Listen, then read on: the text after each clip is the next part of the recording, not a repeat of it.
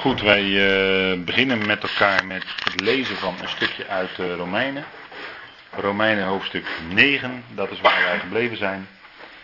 En dat doen wij vanaf vers 22. En dan lees ik met u even door tot en met vers 29.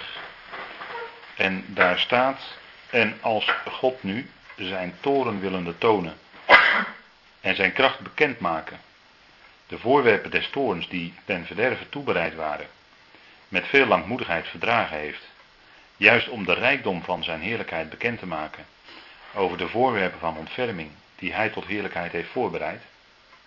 En dat zijn wij, die hij geroepen heeft, niet alleen uit de Joden, maar ook uit de heidenen, gelijk hij ook bij Hosea zegt, ik zal niet mijn volk noemen mijn volk, en de niet geliefde geliefde. En het zal geschieden ter plaatse waar tot hen gezegd was: Gij zijt mijn volk niet. Daar zullen zij genoemd worden zonen van de levende God. En Jezaja roept over Israël uit. Al was het getal van de kinderen van Israël als het zand van de zee, het overschot zal behouden worden.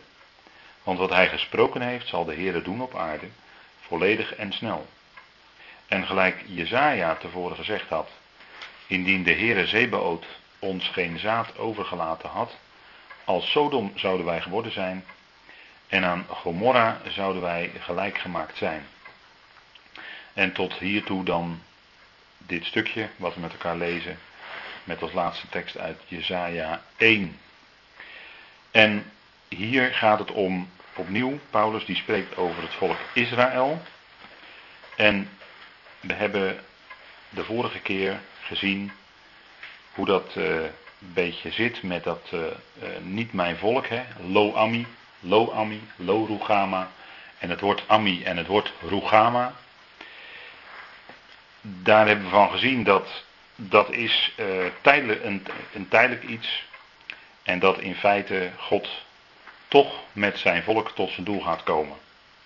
En Paulus die is natuurlijk in het negende hoofdstuk begonnen met uh, zijn uh, hartzeer, zijn smart over Israël uit te spreken. En ook het feit dat hij voor het volk bidt. Dat gaat hij nog wel een keer zeggen in, uh, in deze hoofdstukken 9 tot en met 11. En hier zijn we dan eigenlijk aangeland bij een bepaald moeilijk punt in de Romeinenbrief. Wat maar vaak moeilijk wordt begrepen en wat tot veel discussies en gedachten en alles heeft geleid. En ook dit gedeelte onder andere Daarop baseert de kerk zijn gedachte dat uh, de kerk in de plaats gekomen zou zijn van Israël en dat het volk Israël voor altijd zou hebben afgedaan. Nou, dat is mede hierop gebaseerd. En dus het is wel van belang dat we even goed onder ogen hebben en voor ogen hebben staan wat hier nu precies de bedoeling is. En om heel even te komen in het betoog van Paulus, Paulus spreekt dus over Israël. En het gaat natuurlijk ook over de kwestie um, van uitverkiezing.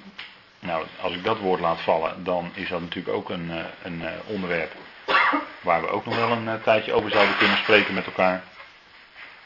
Maar we hebben gezien dat uitverkiezing een zaak is die ja, heel, helemaal aan de kant van God ligt.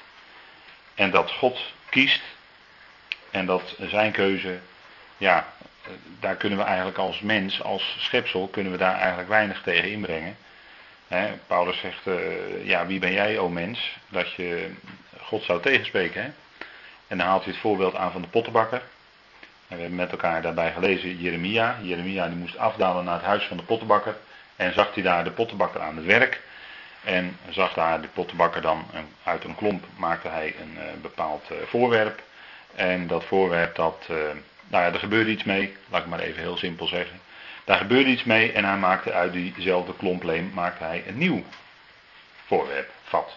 Nieuw instrument, vat. Vat, instrument. Uh, en dat geldt dan hier en dat wordt dan toegepast ook door Jeremia op het volk Israël. Want daarbij wordt gezegd in Jeremia 18 dat God dan zegt, dat Jahweh dan zegt, zal ik niet met jullie zo kunnen doen, o huis Israëls. Dus het gaat er heel duidelijk over Israël. En ook hier, in dit tekstverband, in Romeinen 9, gaat het ook over Israël. En de teksten die Paulus dan citeert als het gaat om de pottenbakken, dat hebben we ook met elkaar allemaal gelezen, komen uit Jezaja. Jeremia is een wat ander voorbeeld, maar Jezaja, daar is Paulus eigenlijk voortdurend mee in gesprek, zou je kunnen zeggen. Ik heb wel eens eh, gezegd van nou, toen hij de Romeinenbrief schreef, had hij waarschijnlijk de boekrol van Jezaja standaard open liggen. Want daar uh, citeert hij erg veel uit. En natuurlijk is dat ook door God geleid, uiteraard. Het is door God geïnspireerd. Laat daar geen misverstand over bestaan. Hè. De schrift zoals we die hebben, die is door God geïnspireerd. En dat er daarnaast uh, bijvoorbeeld binnen het Jodendom mondelinge overleveringen zijn. Want die, het Jodendom kent de schriftelijke Torah, zeg maar de Tenach. Hè. Dat noemt men dan de, de geschreven Torah.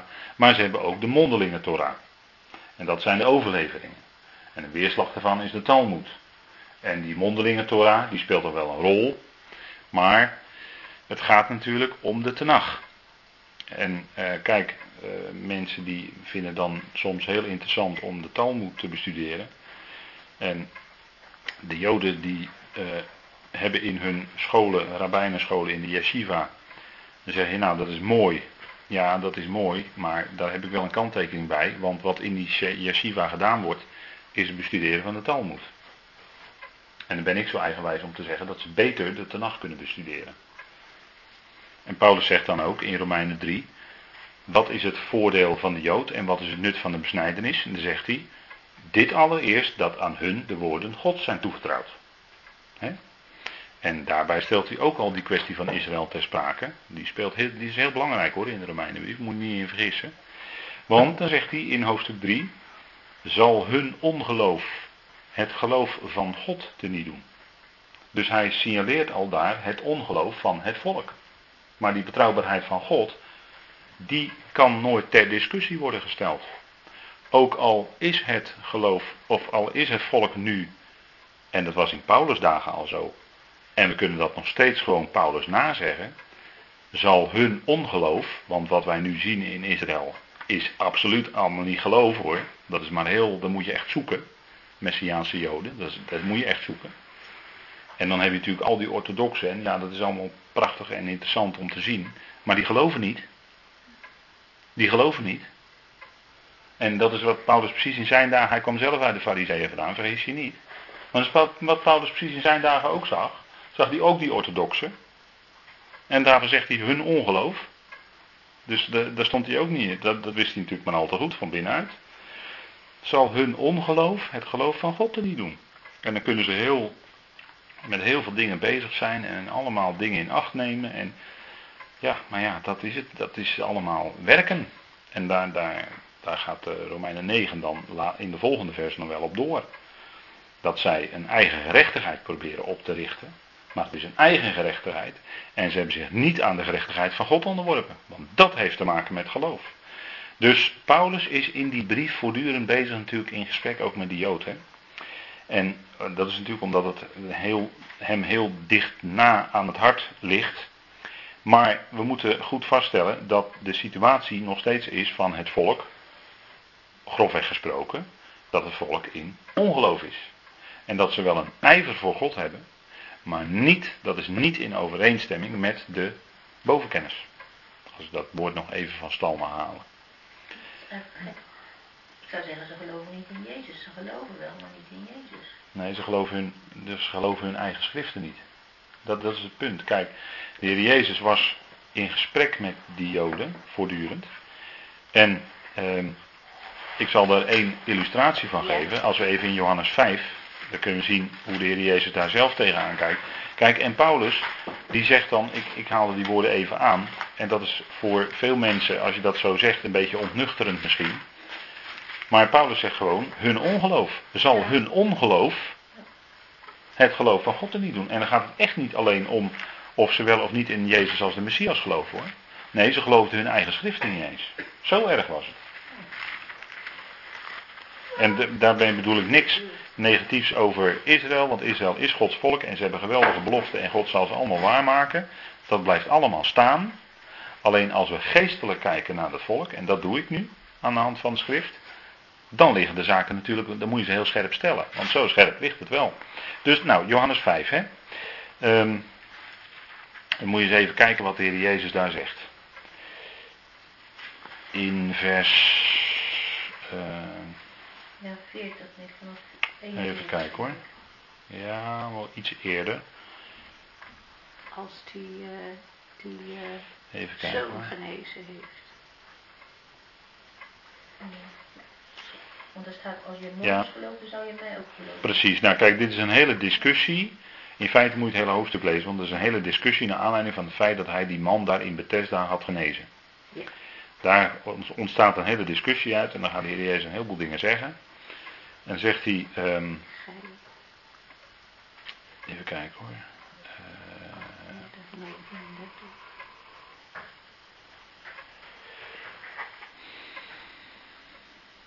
Nou, even vanaf vers 37 dan, anders wordt het te uitgebreid. En de Vader die mij gezonden heeft, die heeft van mij getuigenis gegeven. Gij hebt nooit zijn stem gehoord of zijn gedaante gezien.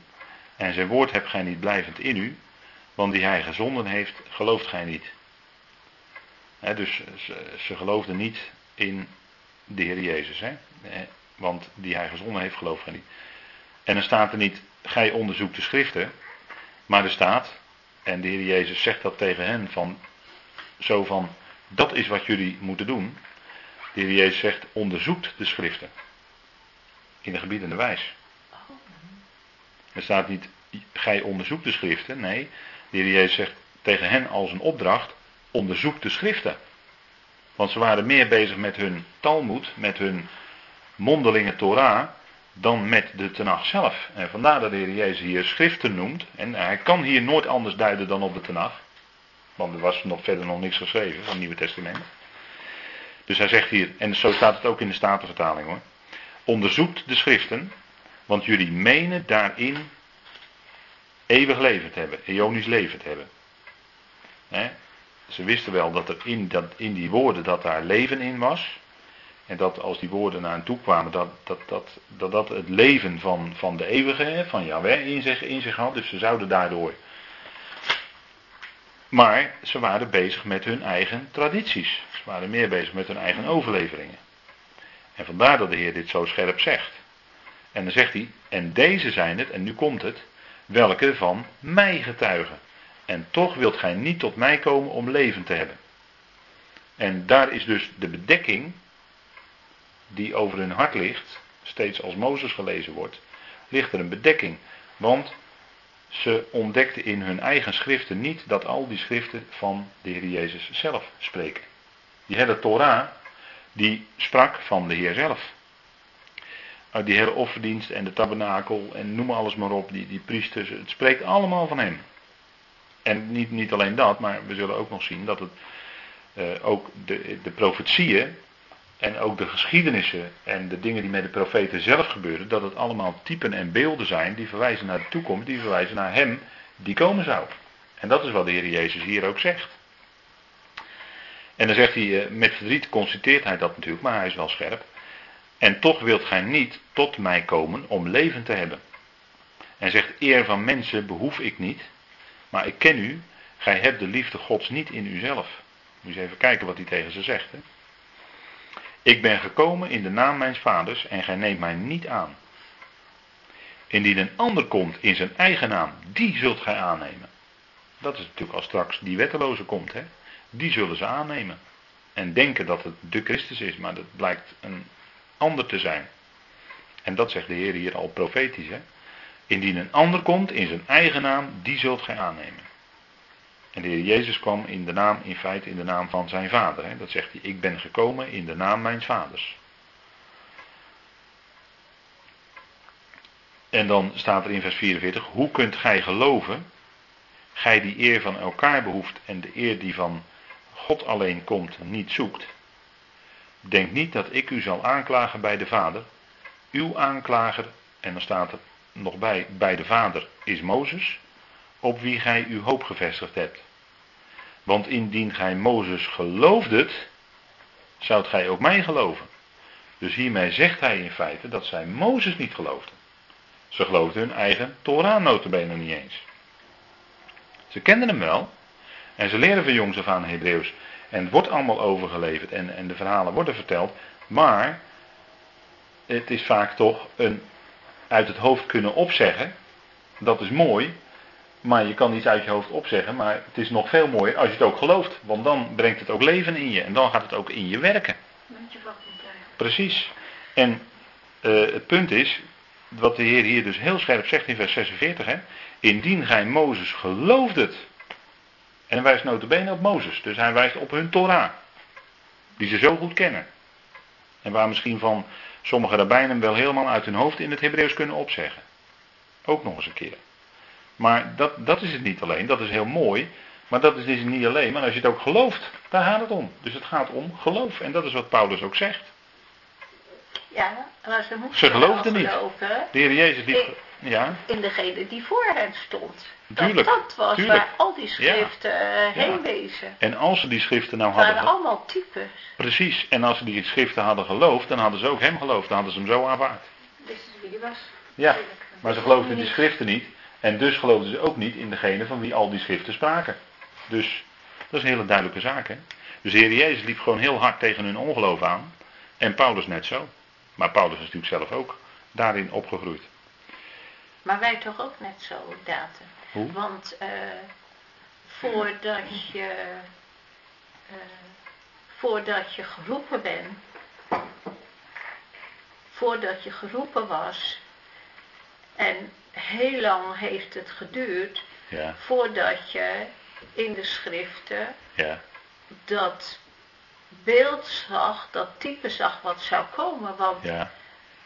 Daar moet je ogen voor geopend worden. Ja. Vandaar dat ik net zei ook, vandaar dat ik net even het woord bedekking noemde. Dus, dus Naar aanleiding van ons 2 ook Korinthe een 3, hè? bedekking geweest. Ja, tuurlijk. Er ligt een bedekking over, zolang je niet uh, gewekt wordt om dat te kunnen gaan zien. En natuurlijk weet ik wel, de Heer moet je ogen daarvoor openen. Hij moet de bedekking wegnemen van je hart. Maar als dat gebeurd is, ja, dan zie je ook wat het echt betekent en wat die schriften echt betekenen en waar het echt om gaat. En het gaat echt in de eerste plaats om de Heer Jezus zelf. Ja. Daar spreken alle schriften van. Ja, maar En pas dat, in tweede dat hebben wij instantie- toch ook pas laat gezien. Jawel, natuurlijk. Maar eh, kijk, eh, hier loopt de Heer Jezus dus heel hard aan tegen hun ongeloof. En dat werd natuurlijk des te scherper door het feit dat hij zelf kwam. Ja. Want hij deed allerlei dingen. Een- hij was die profeet die door Mozes was aangekondigd in Deuteronomium 18. Ja. Hij was die profeet. Als, Een profeet als Mozes. Ja, hij deed tekenen en wonderen waar de profeten van spraken. Waar, waarmee ze wisten dat er de Messias was en dat het koninkrijk zou komen. Dus hij liep aan tegen hun ongeloof. En de apostel Paulus stelde het ook vast. Maar die is natuurlijk zelf ook tot geloof gekomen. Bij Paulus zelf was ook de bedekking weggenomen. Was ook hè, met blindheid geslagen als teken van het volk. En eh, Ananias opende hem de ogen. Nou, dat, maar dat is bij ons ook gebeurd. Natuurlijk, dat is ook zo. Alleen, ik stel vast hier dus dat de Heer Jezus hier gewoon, dat blijkt hier, dat hij heel hard tegen hun ongeloof aanloopt. Dat hij dat ziet. ja. En eh, dat ze, ondanks dat ze zijn schriften, hè, dat ze die tenag zo goed kennen, eh, in het Hebreeuws tot en met, en, en toch, het gaat om, uiteindelijk gaat het echt om, ja maar geloof je die schriften ook? Hè? En dat is, en, en daarom, die schriften, hè, die, die worden ook gesproken, daar wordt, daar wordt over gesproken, er wordt uitgesproken, en dat is opdat de mens die dat hoort ook gaat geloven. En dat de mens gaat geloven, is Gods werk, inderdaad. Maar die schriften moeten wel klinken, zodat het geloof kan wekken. Want geloof komt door horen. En horen, dat, ja, dat is het woord van God, wat gesproken wordt. Hè? En wat, wat, eh, wat voorgelezen wordt. Nou, door dat horen, dat wekt geloof. En eh, ik, ben, ik, ik ben ervan overtuigd, zo, zo werkt het gewoon. Dat is wat de schrift zelf ook zegt. Eh, dat hoe meer je er, eh, hoe meer je er zelf van hoort. Tja.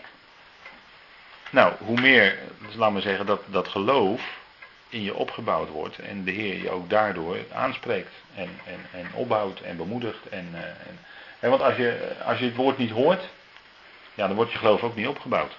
Kan het ook omdraaien. Hè, dan zeg je het negatief. Als je het geloof niet, als je het woord niet hoort, wordt je geloof ook niet gebouwd. En dan kun je best elke dag eh, bidden en daar is niks mis mee, dat is juist hartstikke goed. Alleen als je daarbij de Bijbel zelf dichtlaat, het woord dichtlaat en daar niet naar hoort, ja, dan wordt je geloof ook niet gebouwd. Dat is gewoon een hele simpele waarheid, denk ik. Want ik vind het juist zo fijn als er dus gezegd wordt, God is de redder van alle mensen, dus ook van jou. Ja. Je bent gered, het is een feit. Ja, precies. Zo is het precies, ja. Dat vind ik heel duidelijk. Ja, maar dat is ook wat er staat.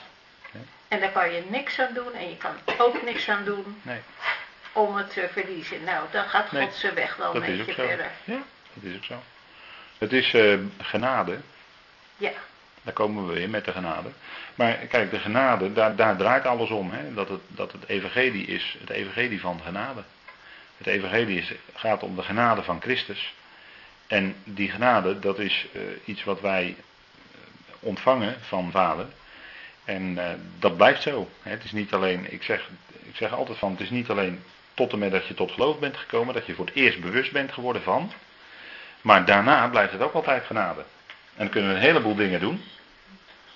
En, maar zo- zodra je gaat werken voor de Heer, dan eh, denk je dat je bezig bent met je eigen werken.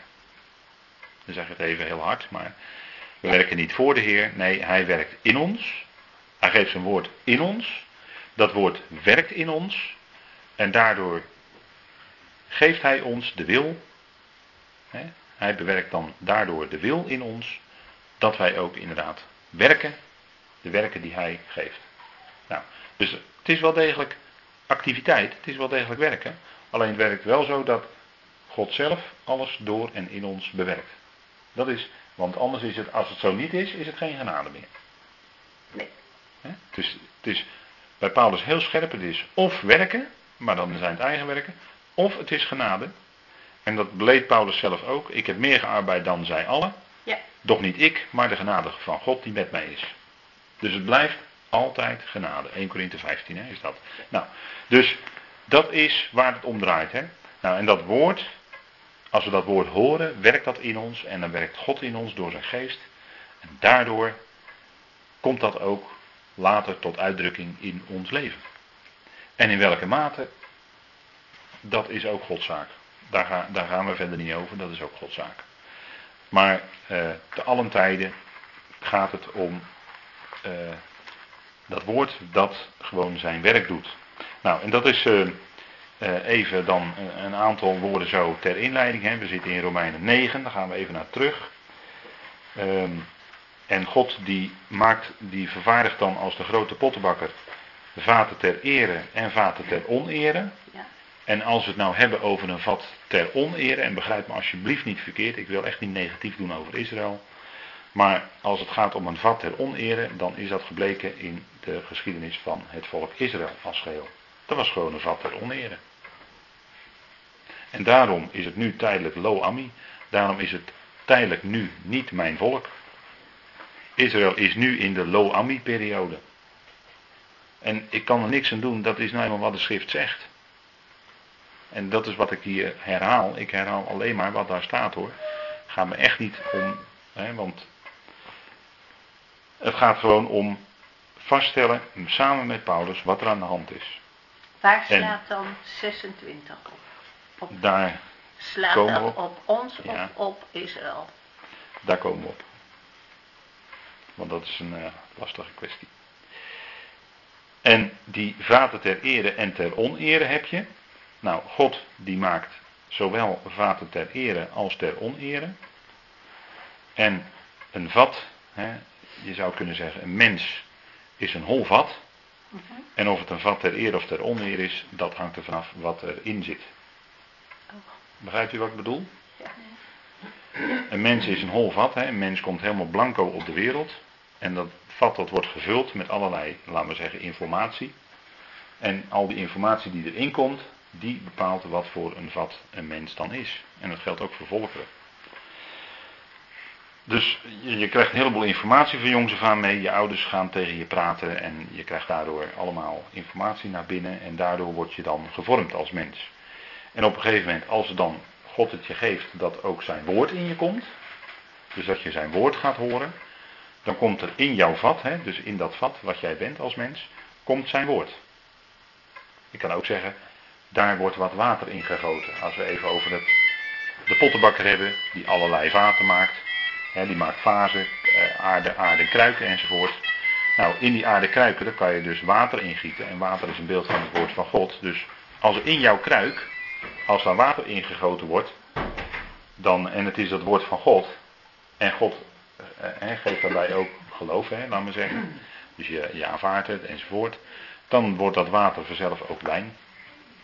Want dan wordt, wordt het woord van God in je blijdschap, wordt in je vreugde. Dus dan wordt, wordt het water in jou veranderd in wijn. Net zoals op de bruiloft in Cana. Hè, waar de Heer water veranderde in wijn. In die zes stenen watervaten. Nou, dat is het beeld hè, wat erin zit. En daar zit natuurlijk nog veel meer in. Maar het gaat even om die vaten ter ere en ter onere, hè, waar Paulus het hier over heeft. De voorwerpen des torens die ter verderven toebereid zijn. Nou, wie is dat onder andere? Nou, het is onder andere Israël. Want Israël krijgt straks nog Gods toren over zich heen. En dat doet God door middel van de heidenen. Die gebruikt hij daarvoor. Want het volk is nu in het land. En omdat het volk nu in het land is, geldt daar de Torah. Dan geldt de Torah. Het volk is in het land, de Torah geldt. Alleen zij geloven niet. En dan heb je weer dezelfde omstandigheden als eerder in de geschiedenis. Wat gebeurt er dan? Dan komt het gericht van God en dan gaat het volk in ballingschap. En dat is ook precies wat weer gaat gebeuren. Er gaat weer toren komen. En dat doet God weer door middel van heidenen. Vroeger deed hij dat door Assyrië en Babel. En dat zal in de toekomst uh, mede weer door, door Babel zijn. En dan wordt het land, wordt, worden de grote verwoestingen aangericht. Het land wordt ontvolkt. Het is precies hetzelfde als wat in het verleden hoort. L'histoire se répète, zeggen ze dan in, in de geschiedenisles. De geschiedenis herhaalt zich. En uh, nu heb je weer die omstandigheden dat dus die geschiedenis die al gebeurd is, gaat zich gewoon weer herhalen. Dat is wat gaat gebeuren. Vandaar dat Paulus hier ook spreekt over de voorwerpen des torens. Maar het gaat hier over Israël en de volkeren. En daarna komt die toren ook over de volkeren. Daar spreekt openbaring over. Nou, ook daar, ik noem het nu even kort, daar kunnen we ook niet te diep op ingaan nu, omdat het veel te veel tijd vergt. Maar daar staat bij die ten verderve aangepast waren. En die draagt God hè, met veel geduld, staat hier in vers 22. Dus hij draagt die voorwerpen des torens, die draagt hij met veel geduld. En die zijn ten verderve toebereid. En aan de andere kant heb je vaten ter ere. En daarover heeft hij het in vers 23. Juist om de rijkdom van zijn heerlijkheid bekend te maken. Over de voorwerpen van ontferming die hij tot heerlijkheid heeft voorbereid. En dan zegt Paulus, en dat zijn wij die hij geroepen heeft. En omdat hij wij zegt, begint hij met de Joden, want hij is er zelf ook een. Niet alleen uit de Joden, maar ook uit de heidenen. En wat nou eigenlijk een heel belangrijk punt is in deze tekst, is het woordje gelijk in vers 25. Kijk, hieruit heeft de kerk geconcludeerd dat de kerk in de plaats is gekomen van Israël. En dat het volk Israël voor altijd heeft afgedaan. Maar wat doet Paulus hier? Paulus die citeert een aantal schriftplaatsen uit Hosea en uit Jezaja om te laten zien dat Israël inderdaad nu niet zijn volk is. En hij haalt die teksten aan ook om te laten zien dat degenen die nu geroepen worden, dat die nu, uh, dat die nu in een soortgelijke situatie, een vergelijkbare situatie waren als Israël zelf. Want de gemeenteleden, daarvan kun je zeggen, die hoorden niet bij het volk van God. En die waren niet geliefd. En die gemeenteleden zijn nu in diezelfde positie als het volk van God. Ik zeg niet dat de gemeente het volk is, dat zeg ik niet. Maar die bevinden zich nu in dezelfde positie als het volk van God en ze zijn nu geliefd. Paulus haalt deze tekst aan als een illustratie van, kijk, zo gaat het met het volk Israël. Was eerst ook niet geliefd en werd geliefd. Was eerst ook niet zijn volk en hoorde bij hem als volk. Nou, Dat gebeurt ook bij de gemeente. En dat is niet zeggen van, nou, gaan die teksten uit Hosea, die gaan echt over de gemeente. Dat kun je niet concluderen, nee. Want juist het woordje gelijk maakt duidelijk dat Paulus hier bezig is een vergelijking te maken. Dus hij is niet bezig die profetieën toe te passen op de gemeente. Maar hij is bezig te zeggen, kijk, zo ligt het bij het volk Israël. En iets vergelijkbaars doet zich voor bij de geroepenen uit, de, uit alle volkeren. En als je gaat kijken van, als je nu wil kijken op wie zou Paulus, hè, als je het zou willen toepassen, als je nog hè, dat zou willen doen, dan zou je nog kunnen zeggen, die teksten die Paulus hier aanhaalt, die zijn dan wel van toepassing op de gelovigen uit het volk Israël. Want die worden dan wel aangesproken. Maar die gelovigen van het volk Israël, die vinden dus aansluiting bij de gemeente die het lichaam van Christus is. En nu ga ik even niet verder, anders wordt het te uitgebreid. Ik zou nog heel veel dingen bij eigenlijk moeten zeggen, maar ik laat het even voor, voor nu hierbij. En ik zeg nog één, één aanvullende opmerking. We zitten hier in de Romeinenbrief en we zitten nog niet in Efeze. Dat is ook nog van belang, daar moet ik er even bij zeggen. Gezamenlijk Precies, dat het allemaal gezamenlijk wordt, allemaal op gelijk niveau. Want bij het schrijven van de Romeinenbrief is nog verschillend niveau. Maar goed, daar gaan we nu niet verder op in. Want, wat doet Paulus als we kijken naar de inhoud van de profetieën die hij aanhaalt, met name uit Jezaja, heeft hij het over die rest. Er is een gelovige rest uit Israël. En in feite ook uit alle volkeren. Want, de, want de, de, de, leden van het lichaam die geroepen worden uit de heidenvolkeren, die vormen in feite samen als groep die rest uit alle heidenvolkeren. Zou je ook nog kunnen zeggen. Dus in die zin heeft het wel overeenkomst. Hè? En in die zin is het wel logisch dat Paulus dat dan aanhaalt. Want wat nu geroepen wordt uit alle volkeren, is als het ware eh, net als die gelovige rest die er altijd in Israël was. En waar hij in Romeinen 11 ook nog verder over gaat spreken. Maar bedenk dat door het woordje gelijk wordt duidelijk in vers 25 dat Paulus een vergelijking maakt. En dat je dus niet zo ver kan gaan dat je de profetieën die hij hier aanhaalt uit Hosea en Jezaja rechtstreeks toepast op de gemeente die het lichaam van Christus is. En ik weet wel dat dit een klein beetje theologisch misschien klinkt, maar ik denk dat we het toch eventjes met elkaar goed duidelijk moeten vaststellen. En om te kijken naar de, de uh, illustraties hè, die, die Paulus dan aanhaalt, dan uh, heb ik daar al gezegd dat uh, kijk hoe je de schrift benadert is ook heel erg belangrijk. En het is ongelooflijk van belang om te kijken wat de Heer Jezus zelf daarvan zegt. En we hebben net al gelezen in Johannes 5 dat hij zegt dat die schriften van hem getuigen. Maar zo zijn er nog wel meer voorbeelden aan te halen. Denk aan Emmausgangers.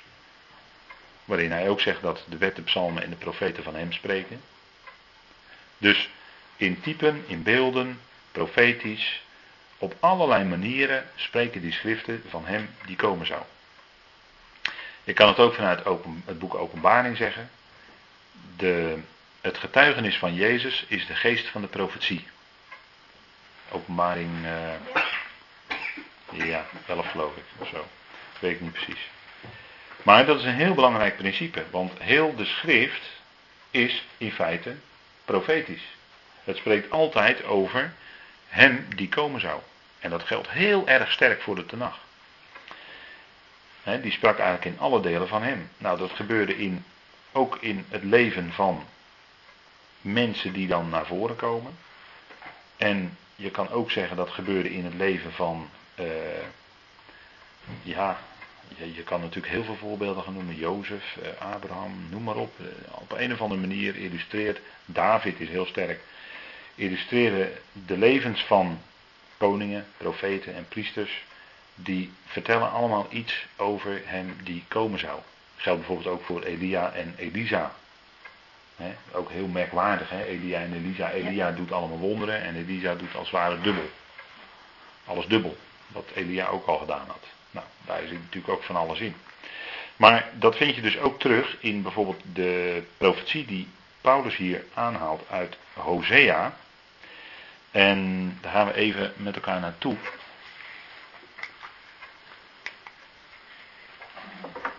Ja, hij gaat het doen, hij gaat het doen. Dit hebben we ook al gezien.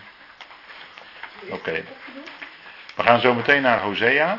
Maar deze vraag, ja, het is maar goed dat we dit even zo hebben. Um, deze vraag is heel belangrijk. Wat is het oude verbond? En daar kunnen we bij de koffie dan even over nadenken met elkaar.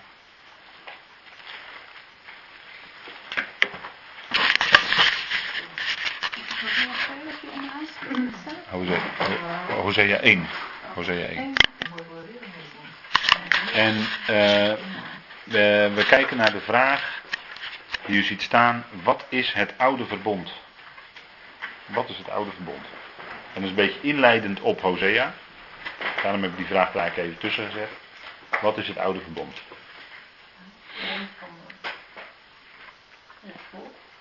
Van Abraham, van Mozes. Ja. Nou, nee, niet van Abraham. Dat, nee, nee. Het gaat om het verbond van Exodus 20. Abraham is ook wel een verbond, maar Exodus 20. De wetgeving op de horen. Ja, de wetgeving. Ja, dat zijn het Mozes. Ja, en wat, wat is dat? Wat, wat gebeurde er toen bij die wetgeving? Een huwelijkssluiting. Ja, het is een huwelijk. Dat wil ik even graag en horen. En daarom is het volk overspelig. Precies. En daar gaat Hosea over. Ja, ja dat, is, dat is het type. Dat is het type, ja. Dus, dus daarom zei ik van, profeten zijn in hun leven ook vaak een uitbeelding en een type, een illustratie van wat er aan de hand is. Nou, dat, dat is ook is bij. David met Bathsheba natuurlijk ook, want iedereen begrijpt maar niet Ja. waarom dat in de Bijbel staat. Nee. Dat is overspelig. Nee, het is het type van het Ja. overspelige volk. Ja, en, en nog meer.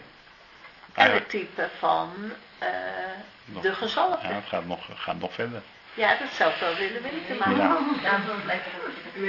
Maakt het een beetje nieuwsgierig. ja. Maar eh, klopt. Ja, nee, dat zo is het ook precies.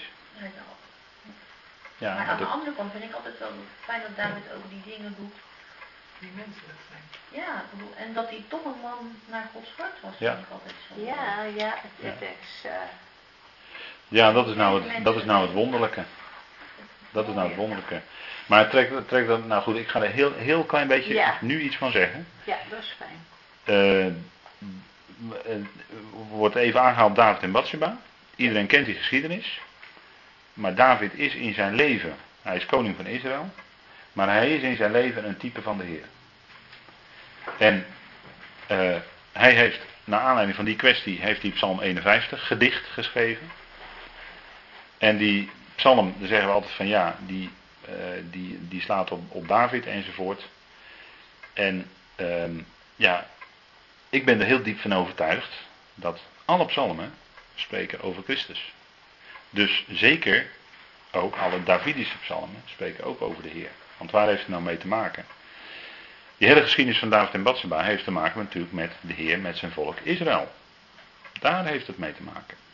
En het heeft te maken met, en dan zou je nog een, een, laag dieper of een laag verder kunnen gaan, heeft te maken met de Heer en de hele schepping. Kijk, Bad Seba betekent het huis van de zeven, of de dochter, hè? Bad, maar Bayit, Beet is ook een huis. En Sheba is zeven, hè? dat heeft ook te maken met het getal zeven. En deze huidige schepping heeft, heeft, eh, is verbonden met het getal zeven. Deze huidige schepping is het huis van de zeven. Als we bij de acht zijn, dan zijn we in een nieuwe schepping. Dat is gewoon allemaal, het zijn, dit zijn gewoon allemaal bekende dingen hè, die ik nu even op een rij zet. Dat zijn allemaal alles eerder gezegd. Dus deze huidige schepping. En die huidige schepping, nou, die, die is op een gegeven moment nedergeworpen. En waarom was dat? Omdat de tegenwerker geschapen was. En omdat die, daar is, is dus iets gebeurd in die schepping. En die tegenwerker heeft er dus voor gezorgd dat die schepping, zeg maar, als ik het even dan in de relatie van de mensen zet, die, dat die schepping afvallig is geworden van de schepper. En die relatie die moet weer hersteld worden. En dat gebeurt in de nieuwe schepping. Nou, dus even in een paar woorden. eh, daarmee een, een laag dieper.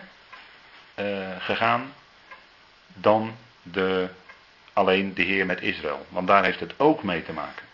Daar heeft het ook mee te maken. Maar goed, ehm, en Psalm 51 zou ik ook eens moeten proberen in dat licht te lezen. En dat is omstreden. Maar goed, in dat licht zou u ook eens kunnen lezen, want dan heb je volgens mij een verklaring voor wat daar allemaal in die psalm staat. Maar goed, we gaan even naar Hosea, waar in feite dezelfde kwestie aan de orde is. Want Hosea is natuurlijk een profeet die iets bijzonders moest doen. Want als je dat leest, dan zou je natuurlijk, en ik neem aan dat je, als je iets leest in de Bijbel, dat je daarbij, is het altijd heel goed om vragen te stellen. En dan kun je natuurlijk de vraag stellen, waarom moest Hosea nou dit doen? Want het is heel vreemd eigenlijk wat hij moest doen. Nou, het woord des Heren, we gaan even lezen in vers 1. Het woord des Heren dat tot Hosea, Hosea 1 vers 1, we beginnen gewoon bij het begin. Het woord des Heren dat tot Hosea, de zoon van Beeri, kwam. En Hosea, dat betekent redder, hè? en verwijst natuurlijk naar de Heer, verwijst naar God zelf. De zoon van Beeri, en Beeri betekent mijn bron. Ber Bar of Ber of Ber, dat betekent bron. En I is mijn, dus Beeri is mijn bron. De zoon van Beeri, dus verwijst naar de Heer. In de dagen van Uzia, Jotham, Agas en Jegiskia, koningen van Juda. En in de dagen van Jerobiam, de zoon van Joas, de koning van Israël. En dat is dan Jerobiam de tweede, hè? Want Jerobiam de eerste was een nakomeling, of die kwam, laten we zeggen, direct na Salomo toen het rijk in tweeën uiteen viel. En dat bestond eerst uit 1 en 11 stammen. En later kwam Benjamin ook bij Juda. En toen was het de 2 en de 10 stammen. En omdat het hier gaat om de zoon van Joas, dat was een latere koning, later in de geschiedenis, is het Jerobiam de tweede. Het begin van het spreken des Heren door Hosea. En de Heere zeide tot Hosea, ga heen, neem u een ontuchtige vrouw en kinderen uit een ontuchtige geboren. En eigenlijk staat de verklaring al direct bij. Want het land wendt zich in schandelijke ontucht van de Heere af. Toen ging hij heen en huwde Gomer, de dochter van Diblaim, en ze werd zwanger en baarde hem een zoon. De Heere zeide tot hem, noem hem Jezreel. Want het zal niet lang meer duren of ik zal de bloedschuld van Jezreel bezoeken aan Jehu's huis en een einde maken aan het koninkrijk van het huis Israëls. Ten dien dagen zal het geschieden dat ik Israëls boog verbreken zal in het dal van Jezreel. En zij werd wederom zwanger en baarde een dochter en zeide tot hem, noem haar Lo want ik zal mij voortaan niet meer over het huis Israëls ontfermen, dat ik hun iets vergeven zou. Doch over het huis van Juda zal ik mij ontfermen en hen verlossen als de Heere hun God. Maar ik zal hen niet verlossen door boog of zwaard of oorlogstuig, door paarden of door ruiters. Nadat ze Lorugama gespeend had, werd zij zwanger en baarde een zoon. Toen zeide hij, noem hem Loami, want gij zijt mijn volk niet, en ik zal de uwe niet zijn. Eens echter zullen de zonen van Israël, staat eigenlijk, talrijk zijn als het zand van de zee, dat niet te meten of te tellen is. En ter plaatse waar tot hen gezegd wordt, gij zijt mijn volk niet, Loami dus, zullen zij genoemd worden zonen van de levende God. Dan zullen de kinderen van Juda en de kinderen van Israël zich bijeenscharen, één hoofd over zich stellen en optrekken uit het land. Want groot zal de dag van Jezreel zijn. Zeg tot uw broeders Ami en tot uw zusters Rugama. Nou, even tot zover. Dus nou, deze geschiedenis is natuurlijk een hele merkwaardige geschiedenis. Want de opdracht die Hosea krijgt van de Heer is natuurlijk een hele merkwaardige opdracht. Hij moet gaan tot een ontuchtige vrouw, Gomer, en die moet hij huwen. En die moet hij, uh, daar moet hij ook uh, verder mee. En dat is natuurlijk een hele merkwaardige opdracht, maar de Heer zegt wel bij waarom dat is. Want het land, zegt hij erbij, wendt zich in schandelijke ontucht van de Heer af. Dus Gomer, en Gomer betekent, ik heb daar even alle betekenissen op gezet. Oh ja, daar komen we nog op. Gomer betekent uh, eindigen of voleindigen. Komt van het Hebreeuwse werkwoord uh, gamar. En dat heeft te maken met eindigen of voleindigen. En daaruit blijkt dat deze geschiedenis, of dat deze opdracht die Hosea krijgt, uh, om Gomer, ja waarom heet ze nou Gomer? Nou, omdat het natuurlijk voleindigd betekent. Omdat in deze profetie duidelijk wordt gemaakt dat er een, inderdaad een Loami-periode komt. En dat is vanwege hun ontucht, vanwege hun overspel met andere afgoden. Vandaar dat hij Gomer moest duwen, een ontuchtige vrouw. En die Gomer is natuurlijk een beeld van het volk zelf. Het land, hè. Het land is het huis van Yahweh. Het land wordt in de schrift gezien als het huis. En in dat huis, wie wonen daar? Yahweh met zijn volk. Want die zijn met elkaar gehuwd sinds het oude verbond. Sinds de verbondsluiting van het oude verbond. Mozes las de woorden voor die God hen gaf. Dat zijn zeg maar de huwelijkse voorwaarden. En Mozes was min of meer, zou je kunnen zeggen, de ambtenaar van de burgerlijke stand. En het volk zei ja, want het volk zei: Al wat u gesproken heeft, zullen wij doen. Dus het volk zei ja, en toen was er een verbond, een huwelijksverbond.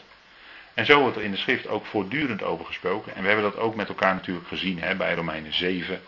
Hebben we daarover gehad. Hè, daar hebben we een aantal schriftplaatsen gezien uit Jeremia en Jezaja. Waarin duidelijk werd dat die relatie die de Heer aanging met Israël een huwelijkse relatie was. En wat deed Israël? Israël die overtrad. Ja, ze hadden het verbond nog niet eens ontvangen. Ze hadden wel gezegd, ja, al wat u gesproken heeft zullen wij doen. Maar ze hadden die stenen tafel nog niet eens ontvangen of ze dansten al om het gouden kalf. Dus daarmee hadden ze het verbond in feite al verbroken en gedroegen ze zich als schoonman. Als een ontuchtige vrouw. Nou, wat wil die profetie nu zeggen? Dat er aan dat gedrag van Israël een einde zal komen. Dat er een tijd zal zijn dat het voorbij is. Vandaar voleindig. Het zal ten einde komen. God zal gericht voeren. En omdat zij uh, steeds maar verviel in afgoderij en hoereerde met andere afgoden, daarom moest dat volk het land uit, oftewel het huis uit. De Heer zei: Uit mijn huis jij. Want je hebt het verbond verbroken, het huwelijksverbond was verbroken. Want heeft u wel eens nagedacht waarom er in de tien woorden staat: Gij zult niet echt breken. En in dezelfde Torah, in Deuteronomium 24, wordt de echtscheiding geregeld. Heeft u wel eens over nagedacht? Nee. Nou, dat lijkt heel tegenstrijdig, hè? Maar dat heeft natuurlijk alles te maken omdat het gaat. Je moet de hoogste geestelijke toepassing nemen. En de hoogste toepassing is de Heer met zijn eigen volk. Daar gaat het om. En vandaar dat in Deuteronomium 24 de echtscheiding geregeld wordt. Als een man iets onbehoorlijks vindt aan zijn vrouw. En wat vond Yahweh aan Israël? Onbehoorlijks. Iets onbehoorlijks en niet te weinig ook, laat maar zeggen. Dat, is, dat wordt hier geïllustreerd hoor, in de, in de profeet Hosea. En daarom staat dat zo in Deuteronomium 24. Dat is de hoogste toepassing. Als je het niet zo ziet, garandeer ik je dat je er niet uitkomt. Want dan is het super tegenstrijdig. Ja.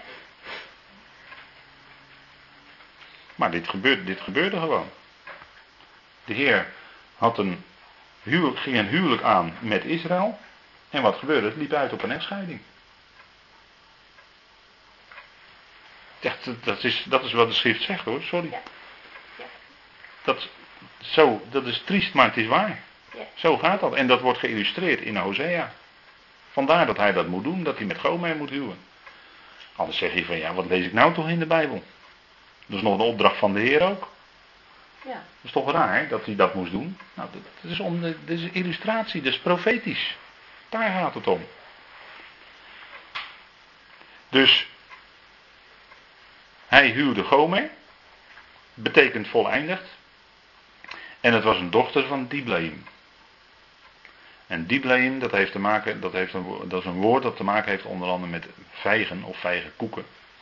En Ayim, die uitgang, dat is een, een tweevoud in het Hebreeuws. Dus dan gaat het om de dubbele vijg. En dat dubbele wil ook iets zeggen over dat we nu zitten in de oude schepping, waarin verdeeldheid is. En hoe wordt die verdeeldheid niet geïllustreerd? In die hele gang van zaken van Israël met hun Heer Yahweh. Gebrokenheid, verdeeldheid, vandaar twee. En ja, het zou nu veel te ver voeren om in te gaan op geschiedenissen met vijgenbomen in de Bijbel. Maar dat, zou, dat is weer een hele studie apart. Maar steeds wordt die vijgenboom gezien als in, van een zekere kant bekeken als een illustratie van het volk Israël. Waarom kwam de Heer en deed hij die bladeren opzij van die vijgenboom? Ja, er zaten geen vijgen in, maar die hadden er wel in moeten zitten. Nou, dat is een illustratie van het volk Israël, wat onvruchtbaar was. Droeg geen vrucht. Het was bezig met eigen werken, kan ik ook zeggen. En dan zeg ik het even heel snel. Dat is bezig met eigen werken. Ze waren bezig hun eigen gerechtigheid op te richten. Het leek wel veel, net als die vijgenboom die heel veel bladeren had. Maar als je eronder keek, er zat geen echte vrucht in. Het was allemaal eigen werken. Zo kunnen we natuurlijk een heleboel dingen op een rij zetten uit de schrift, hè, wat daarmee te maken heeft. Hè. Denk aan Adam en Eva. Die namen ook vijgenbladeren.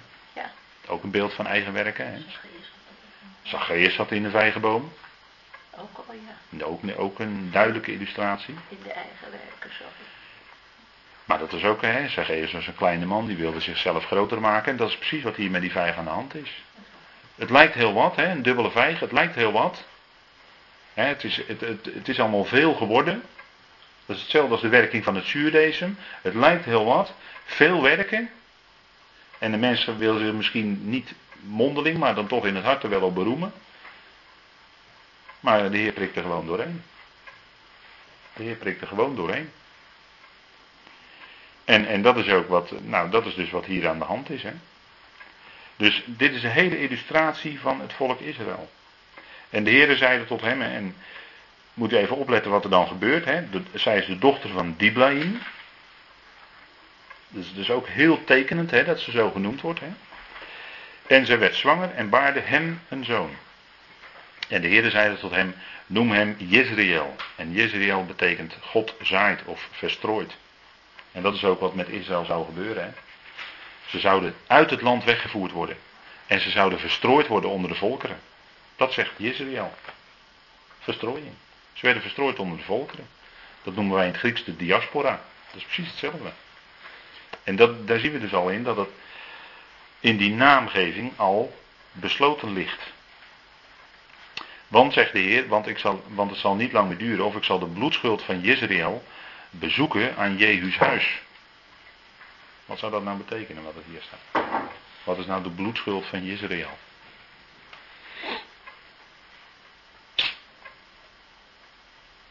Bezoek aan Jehu's huis.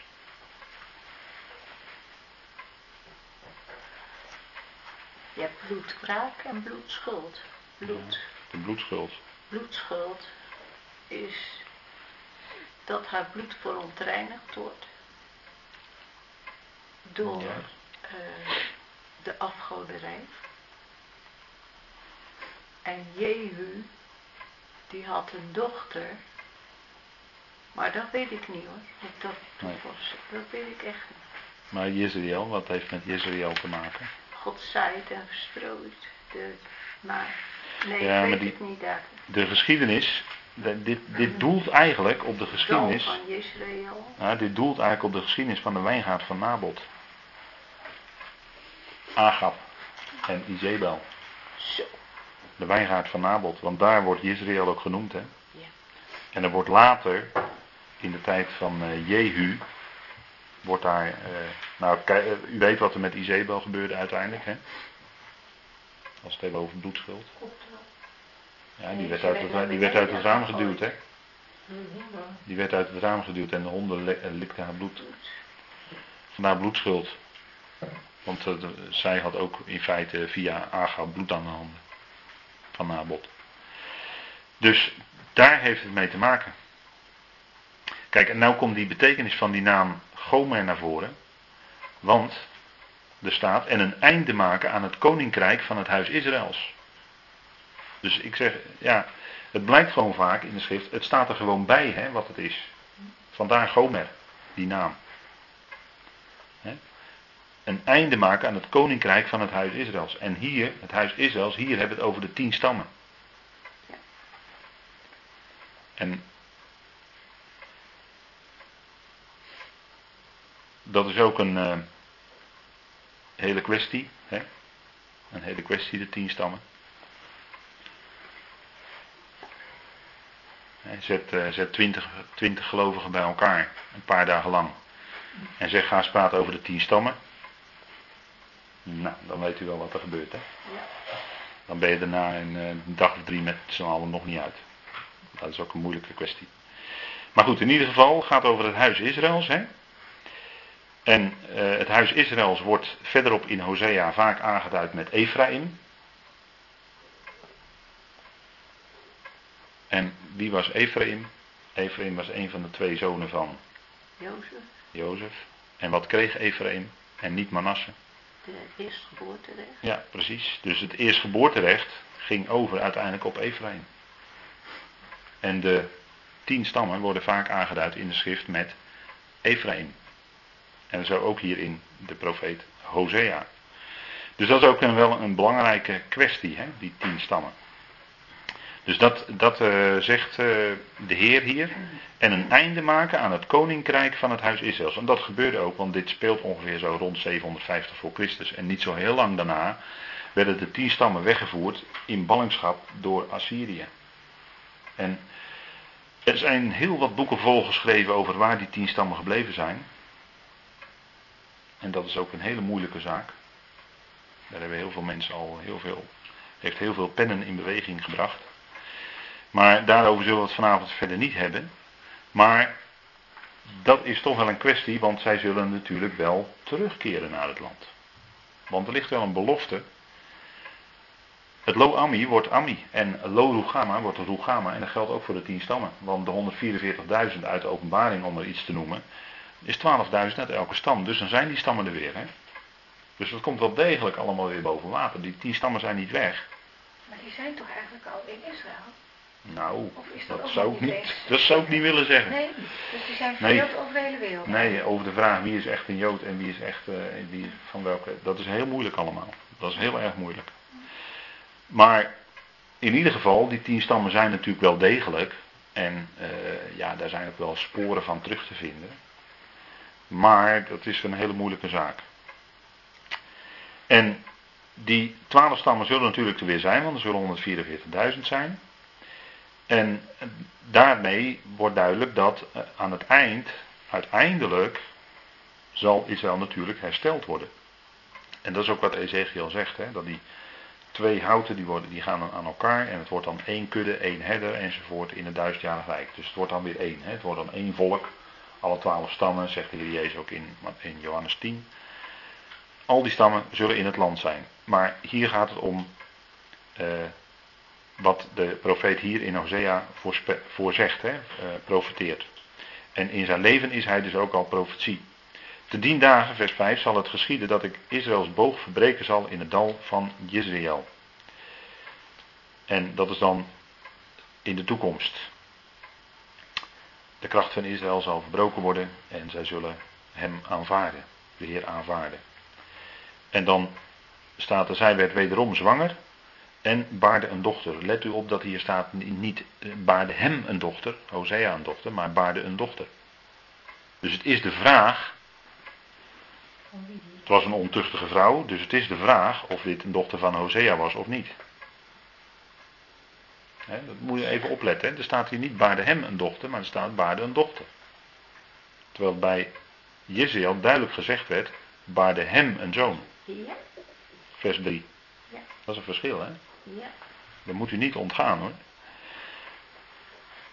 En dan is het natuurlijk heel illustratief, Lorugama, want, het, want, zegt de Heer, ik zal mij voortaan niet meer over het huis Israëls, en dan gaat het dus over tien stammen, want het blijkt uit het volgende vers, ontfermen dat ik hun iets vergeven zou. Doch over het huis van Juda, daar hebben we de twee stammen, zal ik mij ontfermen en hen verlossen als de Heer hun God.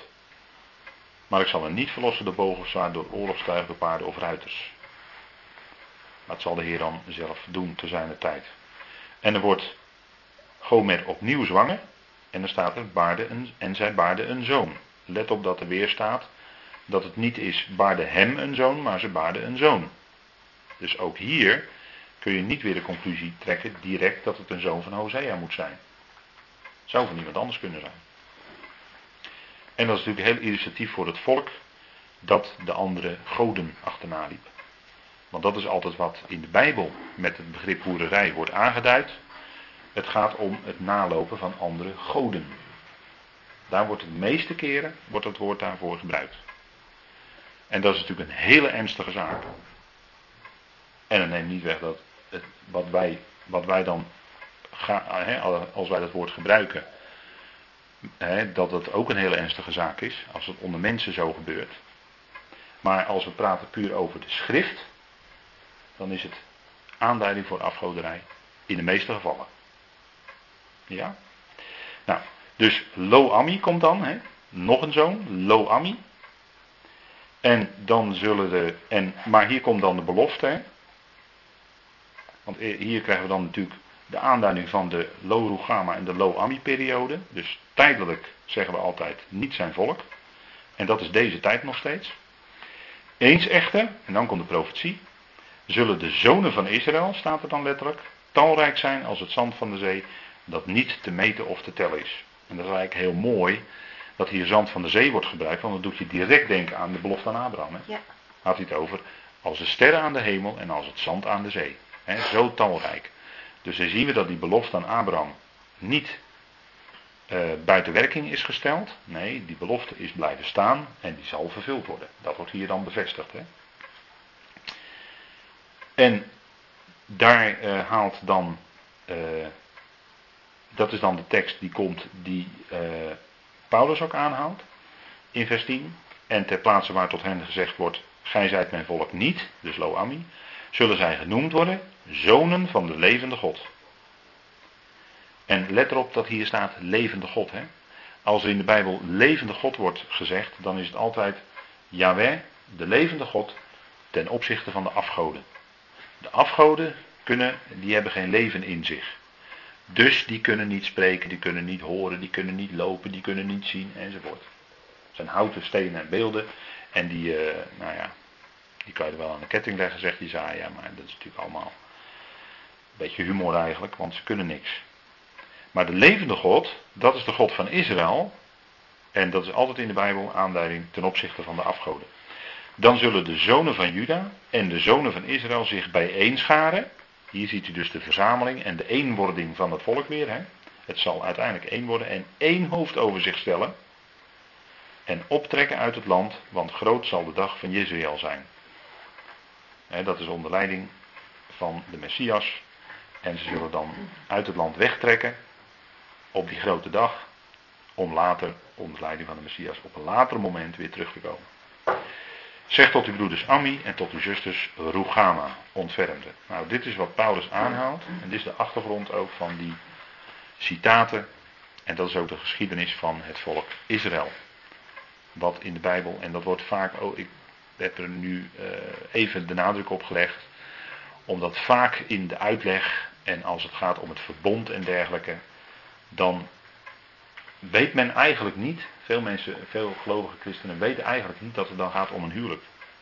Maar het wordt duidelijk in de Bijbel aangegeven als een huwelijk van de Heer met zijn volk. Nou, dan hebben we nog uh, Hosea 2, vers 20 tot en met 22. Want ook dat is een tekst die Paulus aanhaalt.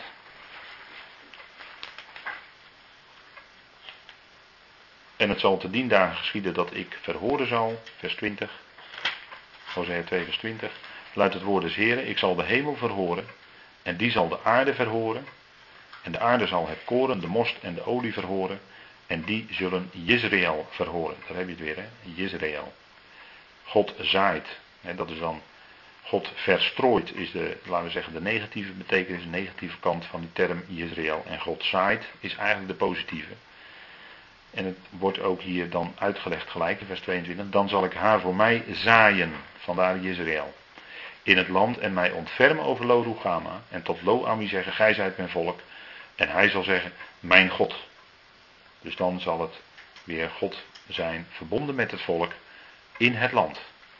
En deze periode van Lo Ami, dat is dus de periode waar we nu in zitten en waar Paulus ook over schrijft in Romeinen 9.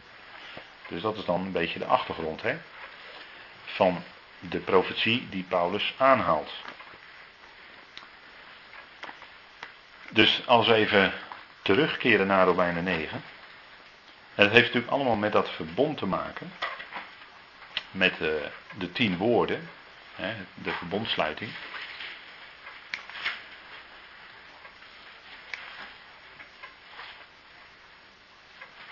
En als we dat, die lijn dan van die verbondsluiting en van dat Lo-Ami even doortrekken, um, dan kunnen we deze vraag daarbij stellen. Stonden de Joden die Paulus gevolgd waren nog onder de wet?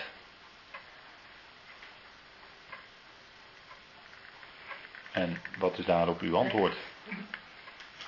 Onder de wet van Christus. Nee, ik hoor hier nee. Ja. En oké, goed. Antwoord wat we hier geven is nee, maar waarom is het nee? Kun je het antwoord ook motiveren? Ja, omdat Efeesbrief zegt dat uh, gezamenlijk lotdeelnieters zijn geworden. Ja. Op hun dezelfde belofte van toepassing zijn. Ja, maar waarom staan ze niet meer? Ja, maar dan zou je nog kunnen zeggen. Mhm. Ze staan nog steeds onder de Torah. Maar waarom geven we dan hier het antwoord nee op? Omdat het de wet is tot Christus. Oké. En daarna niet meer. En, wa- Dan is de wet opgeheven. Oké, en waarom is de wet opgeheven? Omdat Christus de vervulling is van de wet. Ja, en wat, wat is er gebeurd? Wat, wat heeft Christus gedaan? Eh vrede gebracht. Ja, Door het offer ja, en verzoening. ja. En En toen is hij gestorven en gestorven, opgestaan. precies. Ja. Ja. ja. Dus, hij is gestorven en opgestaan. Ja. En met hem, als ik nou zeg met hem. Zijn weer opgestegen naar... eh, ja, met hem, maar ja. Met hij heeft dat allemaal ondergaan. ja. En met hem, wie is allemaal? de, is, Wie allemaal? Is de hele schepping gestorven? Ja. Is het Joodse volk gestorven? Ja, Maar Ja. hij is door de wet ook voor de wet gestorven. Precies. De wet is helemaal opgeheven. nou, de wet is niet, eh, niet, Eh, in, niet in Er die is zin. geen titel of jota van Ja. vergaan. Nee, precies. Want die zal pas vergaan als de hemel en de aarde vergaan, zegt de Heer Jezus. Kijk, die wet is vervuld en de Heer Jezus is gestorven. En er komt een heel belangrijk punt. Met hem zijn alle gestorven. Wij in kluis, maar alle mensen. Ja, de hele schepping. Met hem stierven alle mensen. Dat klopt. Want, zegt Paulus in 2 Korinthe 5, indien één voor allen gestorven is, Dus zijn ze alle gestorven. zijn ze allen gestorven. Dus al die mensen, toen de Heer Jezus stierf, stierf met hem die hele oude mensheid. En die ging ook met hem het graf in. Wij zijn opgewekt. Wij hebben nieuw leven ontvangen. Dus wij zijn ook met hem opgewekt. Maar het geldt voor al die andere mensen niet.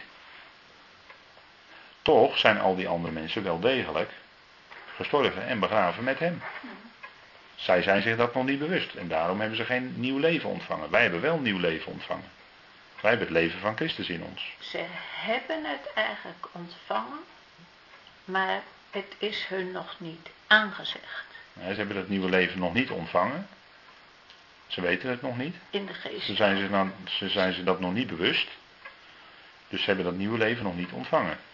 Het is hun ook niet aangezegd. Ze zijn zich niet bewust. Dus eh, misschien is het wel een keer aangezegd, maar dan hebben ze het helemaal niet kunnen. Het is helemaal niet doorgedrongen. Ze hebben misschien die woorden wel eens gehoord, maar er is niks van doorgedrongen. Waarom niet? Omdat ze niet geroepen zijn.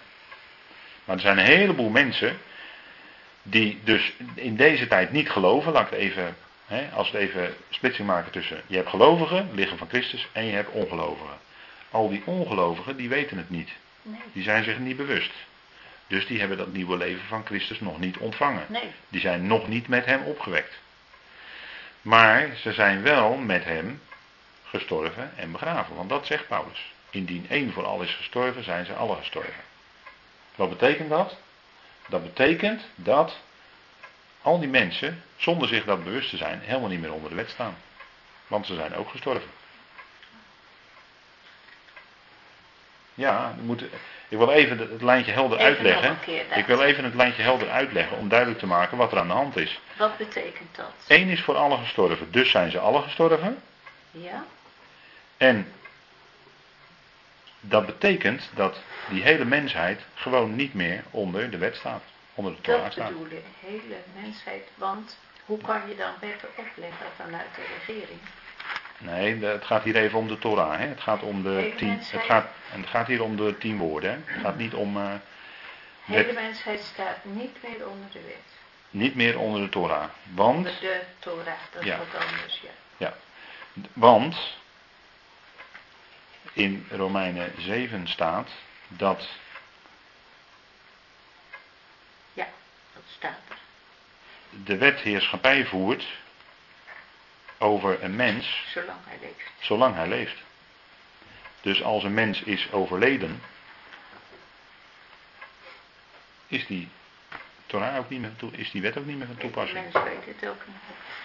Want het, hè, dat zegt Paulus in Romeinen 7. Hè? Hij zegt tegen, tegen hen van, weten jullie niet dat de wet heerschappij voert over de mens zolang hij leeft?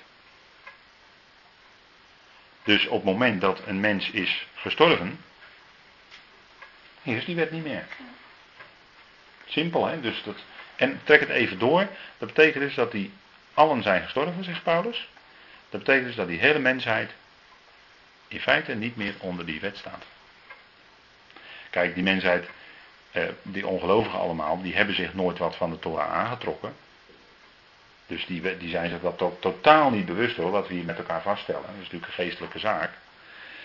Dus, en, en, eh, dus, dus voor hen maakt het allemaal niks uit. Maar als we puur geestelijk kijken, is dat eigenlijk de situatie. Dus dat betekent al helemaal, als wij die opgewekt zijn met hem, en dat geldt dus ook voor de Joden, dat is dan de vraag die Paulus gevolgd waren, nou die staan natuurlijk niet meer onder de wet. Want die zijn dan met Christus gestorven, begraven en inmiddels ook alweer opgewekt in een nieuw leven. En in die nieuwe situatie geldt dat niet meer. Hè? Nou, dus dat is. ehm, nou, dat de volgende vraag is hiermee ook gelijk al beantwoord. Hè? Kan iemand nog onder de wet staan? Nou, in feite kan dat niet meer. Hè? Omdat, nou dat hebben we met elkaar net gezien. En dan, ehm, hier hebben we vanavond ook al met elkaar over gesproken. Hè? Niet alleen uit de Joden, maar ook uit de heidenen. Wat betekent dat aan de hand van Romeinen 9? Nou, dat is eh, denk ik ook duidelijk. Hè?